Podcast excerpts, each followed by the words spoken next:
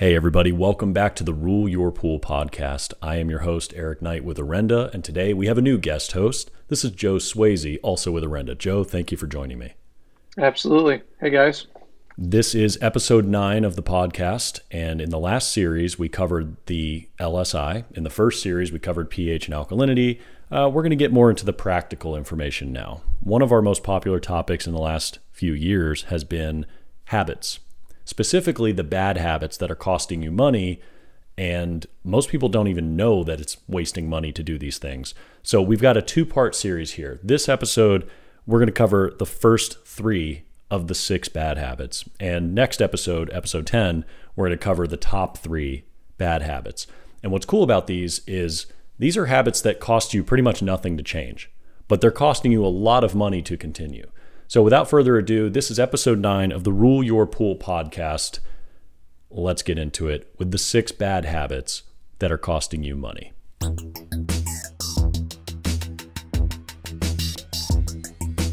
Welcome to Rule Your Pool, the podcast by Orenda that explains and simplifies pool chemistry so that anybody, regardless of experience, can understand it. I'm your host, Eric Knight, bringing clarity to these subjects so that you can bring clarity to your water. If you're ready to rule your pool, then let's go. In the amount of time that you and I have been in this industry, we've been to a lot of distribution centers. We've been to a lot of backyard pools with problems, especially with Orenda.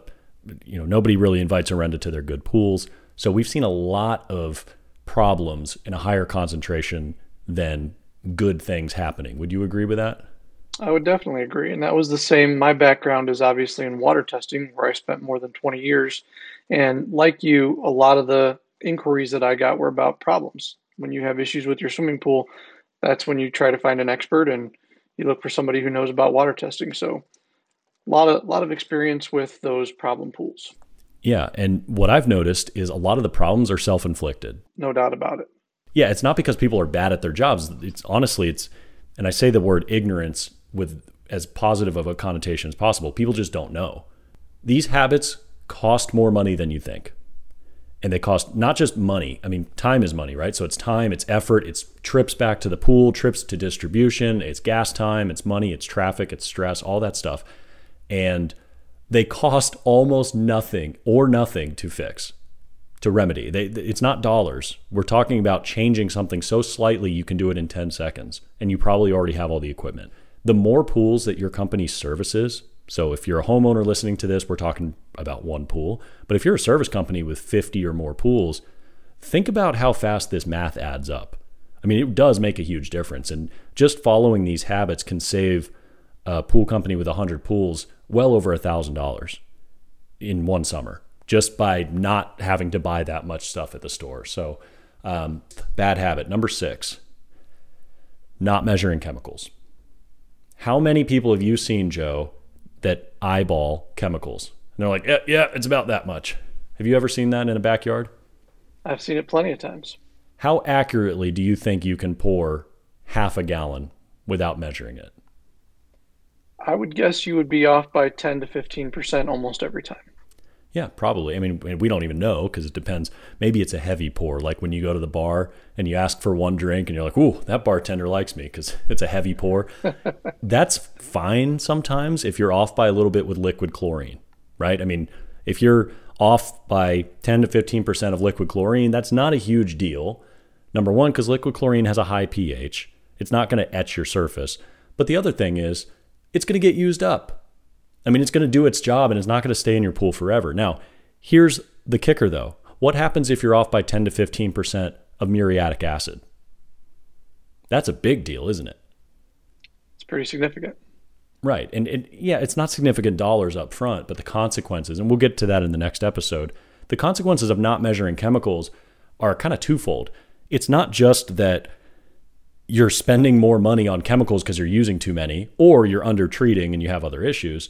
It's more like you're overcorrecting your chemistry if you use too much. And then you have rebound consequences, especially with things like pH and alkalinity. It's not so big of a deal with calcium hardness because it stays put, but what happens if you put too much CYA in your pool? Too much acid, too much soda ash. There's a lot of consequences that you may think you're putting the right amount of chemical in based on, well, I've been doing this 15 years. I've always done it this way. That doesn't make it right. If you have to start your position by saying how long you've been doing this, stop right there and think about what you're about to say. Because if it's based on how long you've been doing it, that doesn't mean it's right. It just means I've been doing it this long and you're comfortable with it. What if there is a better way? Let's not be closed-minded on this thing. It's not beneath anybody to measure chemicals. I don't care if you've been doing this 30 years and you do only multi-million-dollar properties. The best of the best are the best at the basics. I learned that in competitive swimming. Joe, you were in testing for many, many years, over 20 years. How important is it to measure your sample correctly? It's very important. Depends on the test too. Like you said, not everything is exact, but a lot of times if you don't get that measurement correct, you're going to have problems with the test. It's just going to be off enough that the treatment is then difficult to pinpoint. What I wanted to kind of close on habit number 6 is, don't think that your habit or your experience is going to be smarter than the measuring cup. It's not. Circumstances change. Tap water changed. 10 years ago, tap water was very different than it is now. They're treating water differently. The goalposts have moved. We have to take that into account. Which brings us to habit number 5.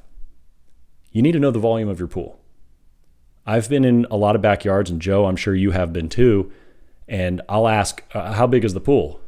And either the homeowner will tell me a number or the service guy will say, oh, it's about X.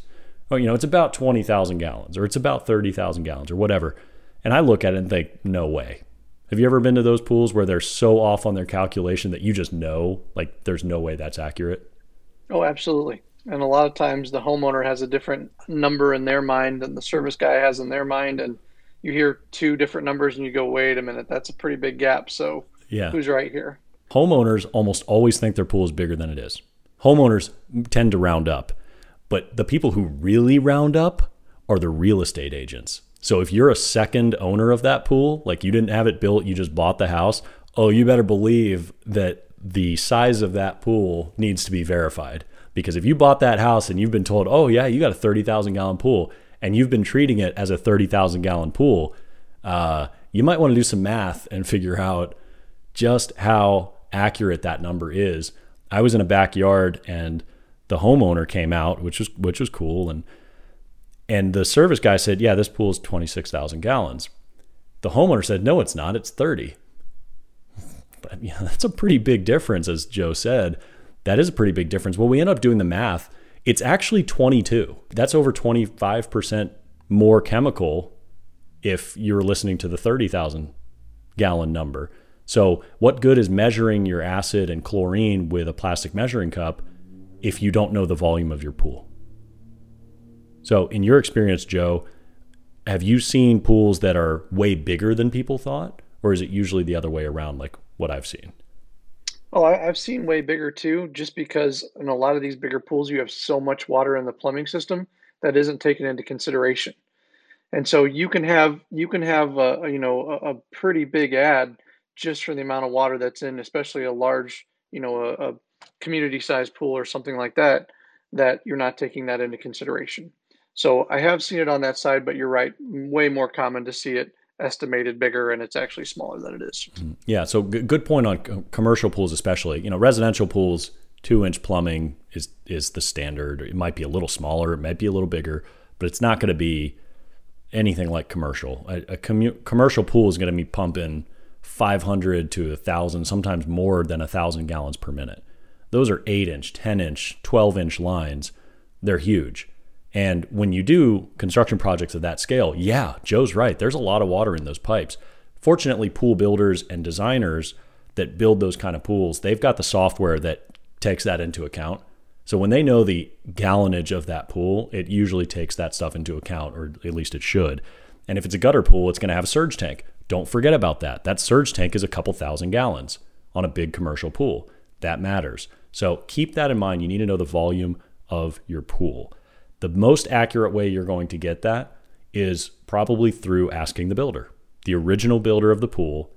Ask for their software. What did the software say when we designed this crazy shaped pool? How big was it supposed to be? A great practice that I've seen lately, and I've seen this in a number of builder situations, is that the builder leaves a plaque somewhere in the equipment room or near the equipment that says how big the pool is, how many gallons are there.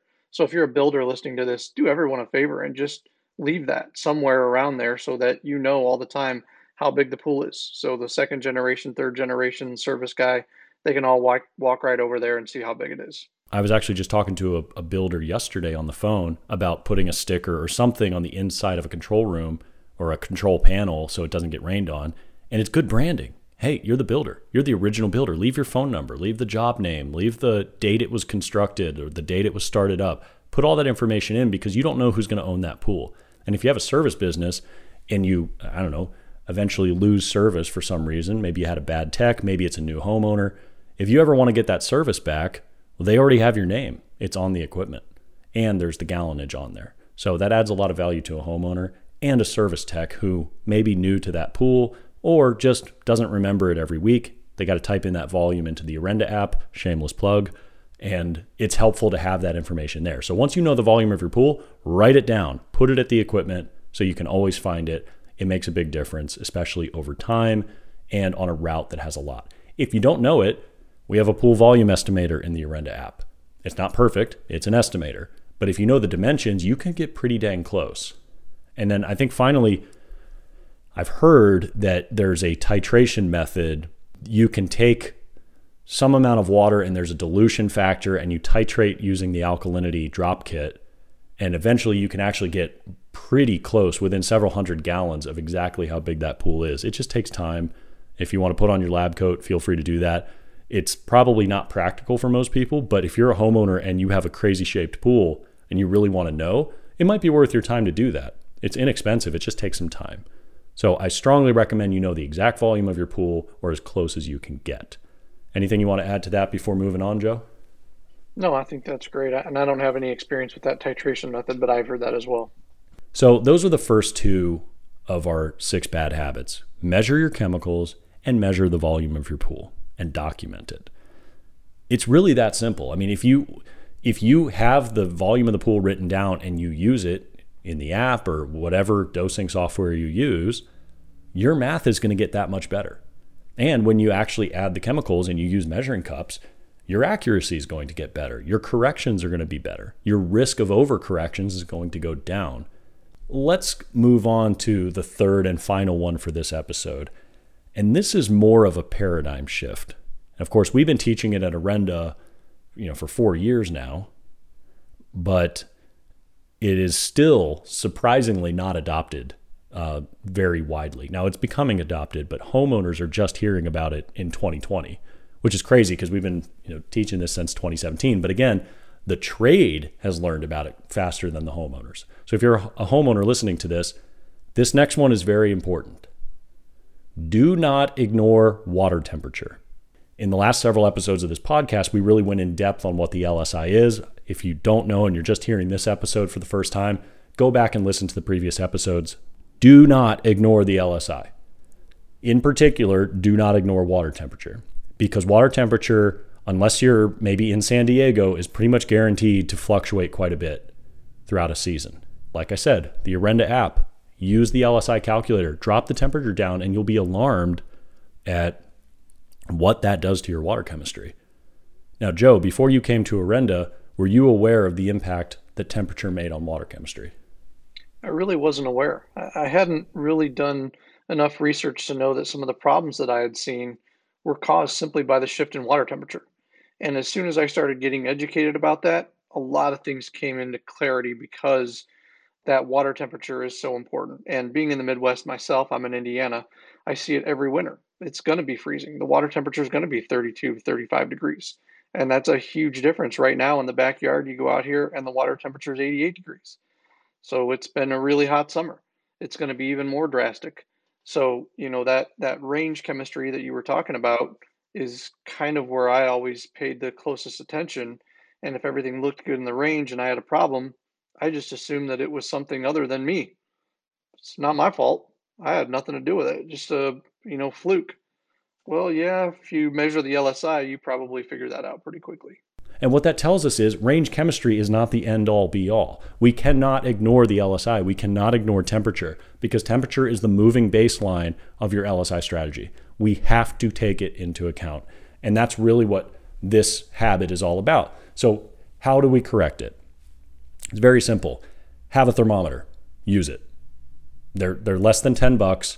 Keep it with your test kit. If you're a homeowner, tie it onto the ladder in your pool or put it in your skimmer until it's needed. I'm not talking about a fancy digital one. You could do that if you want. I prefer the analog ones that have no batteries. Thermometers are proven technology. Just know the temperature, put it in the Orenda app, and boom, you've done your part. Now it's factored in. That's it. That's literally all you have to do, is factor in temperature when you're calculating the LSI, and you will defeat this habit. And like I said, it costs you almost nothing. If you don't, you know, if you need to buy the thermometer, call it $10 at the worst. So that is it for this episode. Joe, is there anything you want to add in? No, I think, you know, getting back to the whole temperature thing, once you know the temperature of the water, it's pretty consistent from pool to pool if you're, you know, an outdoor service guy, so you can get a little closer that way. But do know the temperature. It can be pretty significant differences, particularly if you're here in the Midwest like I am. You have a pretty cold evening and it can drop 5-10 degrees, no problem. And that actually made me think of one other thing. A lot of pools are pool and spa combinations, and they heat the spa and then that hot water flows over from the spa and kind of overflows into the pool. Very common. And we get a lot of questions of, well, how do you account for that? The answer is balance the LSI of the pool. Disregard the heat, because the heat is going to rise up, and it may be a temporary scale forming condition there, and it may be, and you may have to adjust slightly, but the volume of water that's being heated is so much less substantial than the pool itself that as it circulates through, it's going to get diluted down and you should be fine. And the thing is, if you're ever going to err on the LSI, err high. So plan for the worst, because you can't put calcium back into your cement. And you can't put pigment back into your vinyl liner, but you can always clean up scale. So anyway, that's it for episode 9. These are the first 3 of the 6 bad habits. In the next episode, which will be episode 10, we're going to talk about the top 3 costly bad habits. I'm your host, Eric Knight with Orenda. Joe has been a great guest host. And I will say, for your first time ever doing the podcast with literally zero preparation, you really sounded like you knew what you were talking about. Thank you for joining me. I love being on. Thanks, Eric. Yeah. Well, we're going to be on the next one because we're about to film it next. So anyway, this has been the Rule Your Pool podcast. As always, if you have questions, comment in the YouTube links below or on social media. It's not hard to find us, Orenda Tech. We're all over social media, or you can go to our website, orendatech.com. Thanks for your time, everybody. Thank you for listening to Rule Your Pool, a podcast by Orenda Technologies. For more information on what we discussed in this week's episode, check the links in the description or visit www.orendatech.com. I hope you find this show valuable enough that you tap that subscribe button and share it with your friends. You can also like us on Facebook and social media. And with our help, you'll be able to rule your pool without over-treating it with chemicals and wasting money. I'll see you next episode.